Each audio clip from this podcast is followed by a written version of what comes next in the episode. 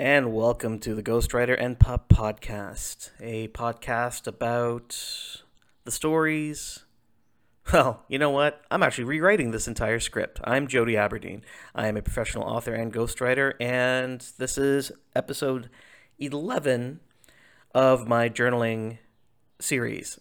So, uh, first, yeah, I was listening to the theme song, and I think it's time to change it it's just not um, as with anything that I do, it evolves organically, and I don't know if I'm content to keep this podcast within the same scope. So, uh, no theme song today, just me reading journal. So, for the last two weeks, working days, business days, business weeks, whatever, I've been doing one daily a daily podcast in which I read a one page journal entry that I've been writing every day. This is partly selfishly to get me back into the habit of writing in my journal. Also, there's some great insights that tend to come up in my journal entries that provide wonderful material if you are listening to this podcast to get greater perspectives and ideas and inspiration for your own creative or and or professional writing.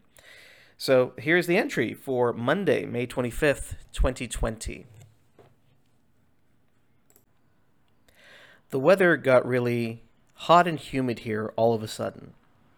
Not totally unprecedented for this city at this time of year, but definitely rare and welcome.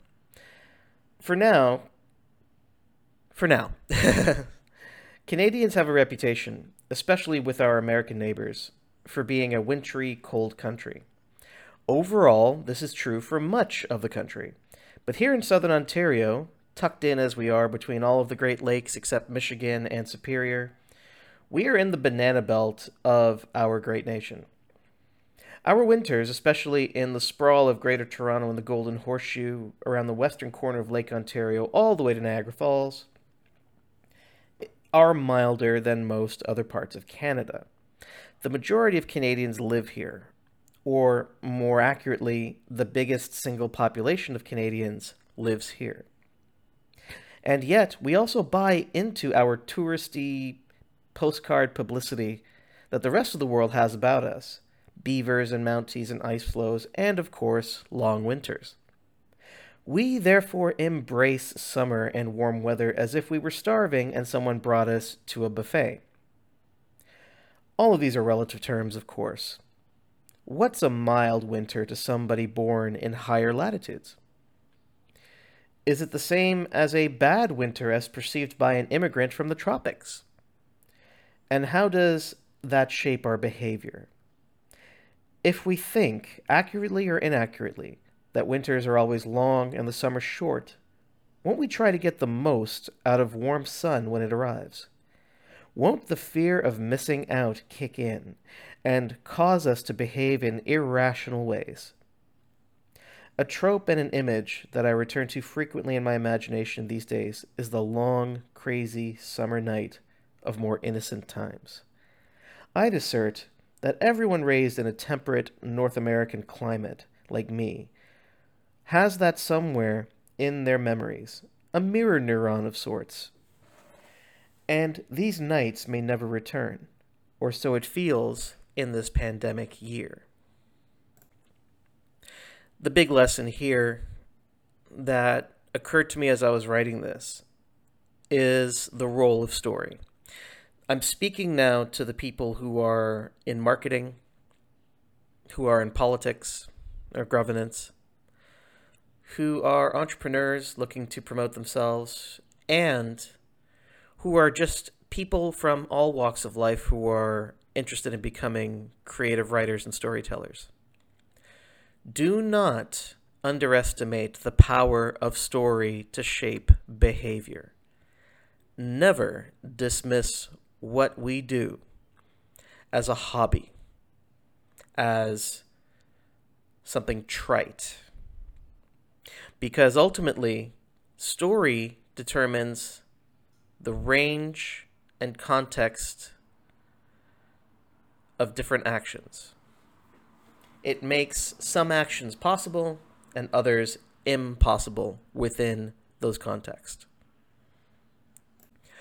So, what the hell does Jody mean by that? You might be asking. Okay. So I want you to consider two. I want you to picture in your mind or even draw this out right now. This is really hard to do on a podcast, but uh, just indulge me. Draw two boxes, one beside, you know, each one beside the other. In the left-hand box, you write the words what so. On the box beside it, write the word story. You'll notice that in this particular heuristic, they are two separate things. There's what is so, and then there's the story that goes with it. We live in this strange choose your own reality type of society in 2020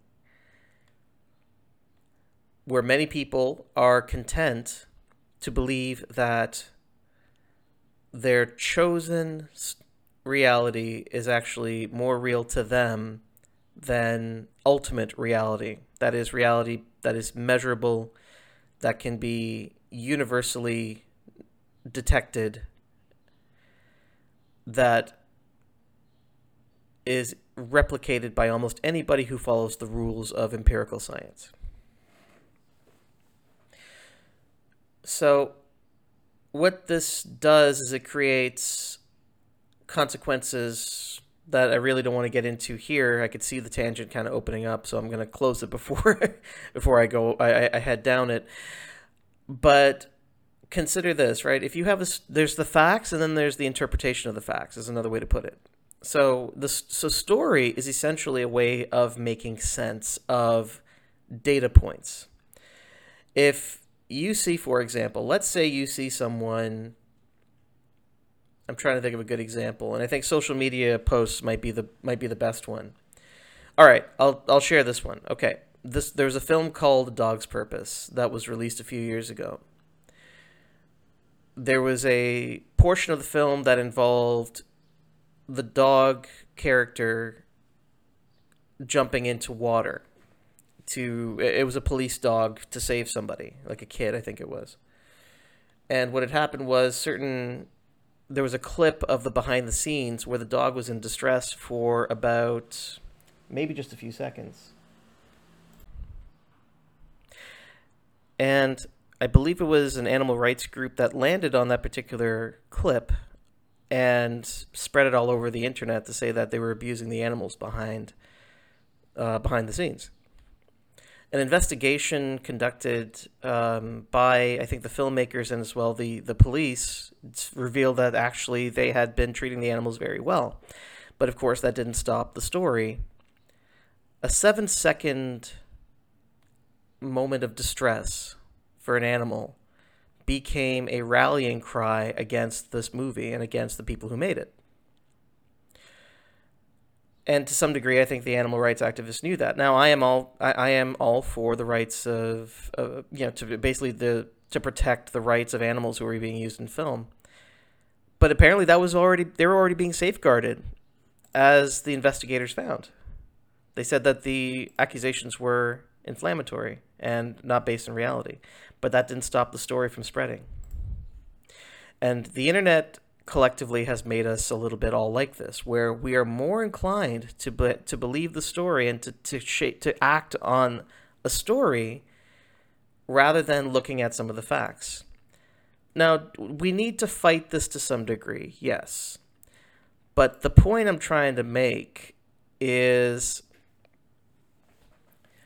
never underestimate the power of story. There's a lot of people who think that anything in the arts is a waste of time that you can't get rich from it, that you got to get a job as an engineer, a doctor, or work in a factory the rest of your life, and that sort of deal, right?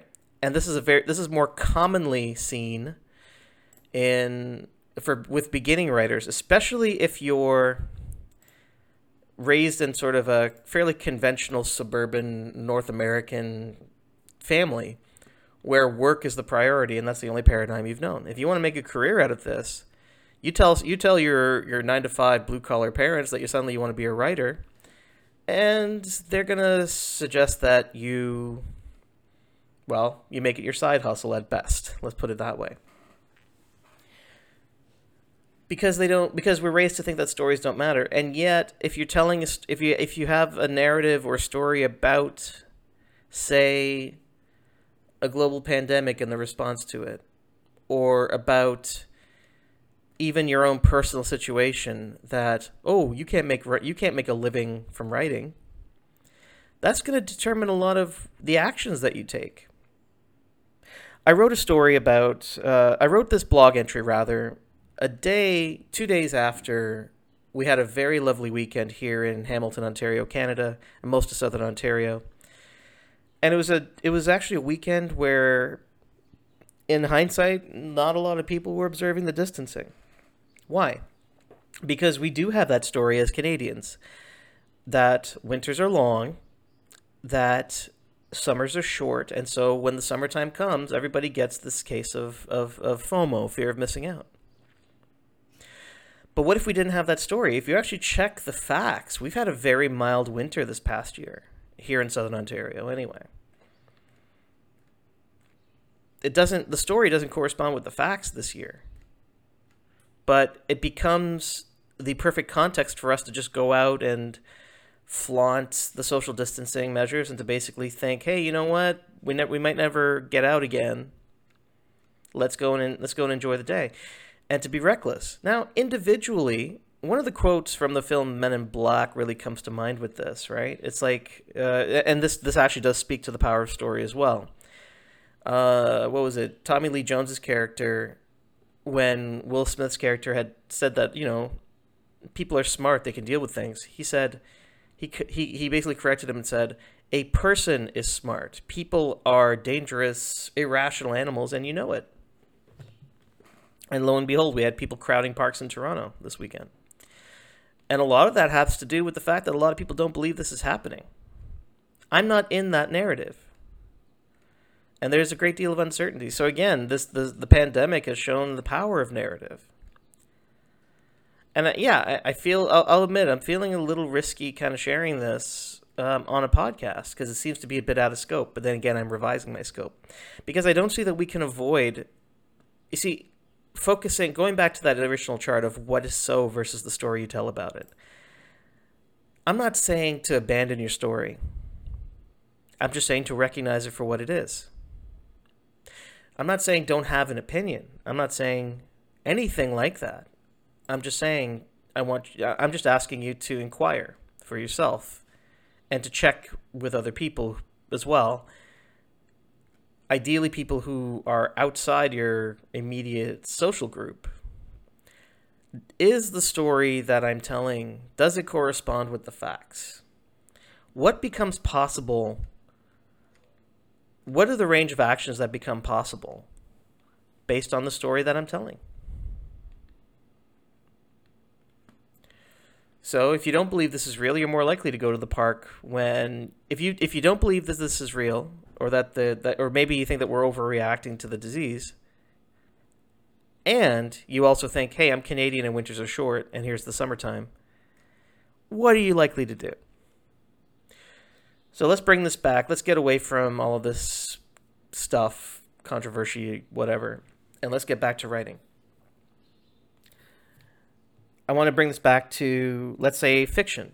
If you tell a fiction story about the world as you think it ought to look like, that creates a context for action for people, and you may not know it.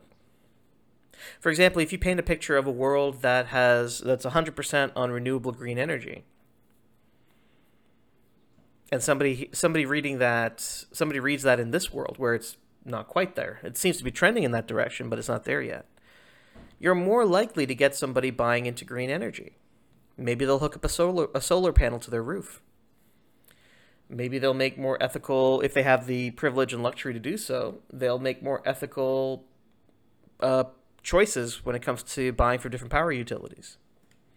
Maybe they'll advocate for government programs or something, right? But they'll be inspired by your story. I'll end with this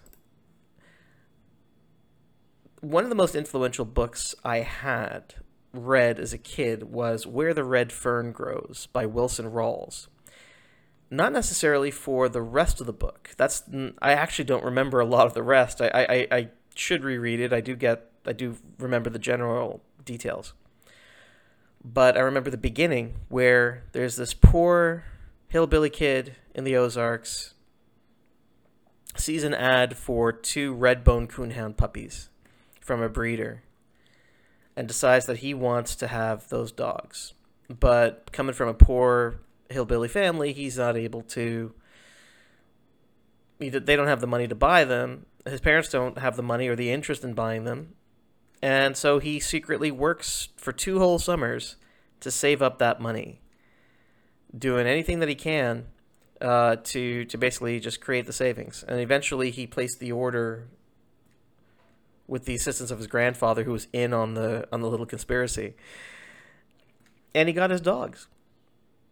I read that when I was in grade seven or so, and then in grade nine, when I decided I wanted to adopt a cat, I had much the same conversation with my parents. They didn't want a cat in the house. They didn't. They weren't going to justify the spending. So what did I do one summer? I picked up flyer routes. I worked as much as I could. I saved up the money. The adopt I found out what it cost, the adoption fees, the materials, the vet visit, and I had a goal in my head and I spent that summer doing flyers every morning, saving up the money and buying the materials in increments with the goal of adopting a, a, a cat from the shelter in August.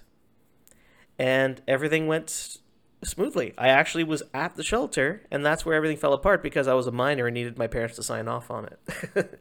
this wasn't the Ozarks circa 1910, right? So, but in the end, my parents came around and they said if you get, I was starting high school, and they said if uh, if I get straight A's in my first term, they'll adopt a cat, and so we did. The rest is history. I only got the idea. I was doing flyers before, but I didn't see much utilities given that I'm a little kid and I don't really have much to buy except for the odd video game. As soon as it became useful to me, I had a story. If I hadn't read that book that showed me how it could be done in narrative format by other means, it's like it's it's a it's a metaphor and a simile. It's like all it's like a what's what's the word I'm looking for? Um, uh, I can't think of the word, but it's this um, allegory. It's like an allegory for what I did in real life. That kid saving up the money for his two puppies. And that's the power of story. So even if you're writing something fiction, you see with the marketers with the marketers jumping on storytelling over the last few years, it's you know, we forget that you might think that if you want to write fiction that your work is going to be somehow less useful. But whatever story that you're telling could inspire somebody in their own lives to take similar actions because it provides that context. They may look at the what so of their lives. I need to I want to I want to adopt a cat or a dog. I want to save up for a house. I want to take a trip somewhere.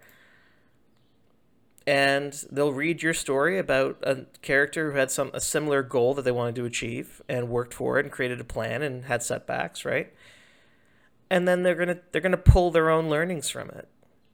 And then maybe apply it to their own lives because your story will show them what to do with the what so of their life at that moment. And that's powerful. That is powerful stuff. So never under never undercut yourself. Never diminish your desire to storytell as just a hobby. You are weaving realities for somebody else, even if it looks like you're writing a novel. And that's it. That's all I got. I'm going to re record a new theme song at some point. But for now, if you have a journaling prompt, if you have a topic you want me to explore in these journals, I am going to continue this series until the end of the week at least, and then I might switch over. I might renew it for June. Who knows? But if you want, if you have a topic you want me to talk about in this podcast, send me an email, jody at jodyaberdeen.com. You can follow me if you haven't done so already, the Ghostwriter and Pup Podcast on Facebook and everywhere that Anchor.fm publishes podcasts. So thanks for listening. Tell your friends. If you also want to be interviewed, I'm looking for guests. Same thing. Get in touch with me if you have any questions or ideas. Jody, jodyaberdeen.com. Thanks very much. Stay safe and have a wonderful week.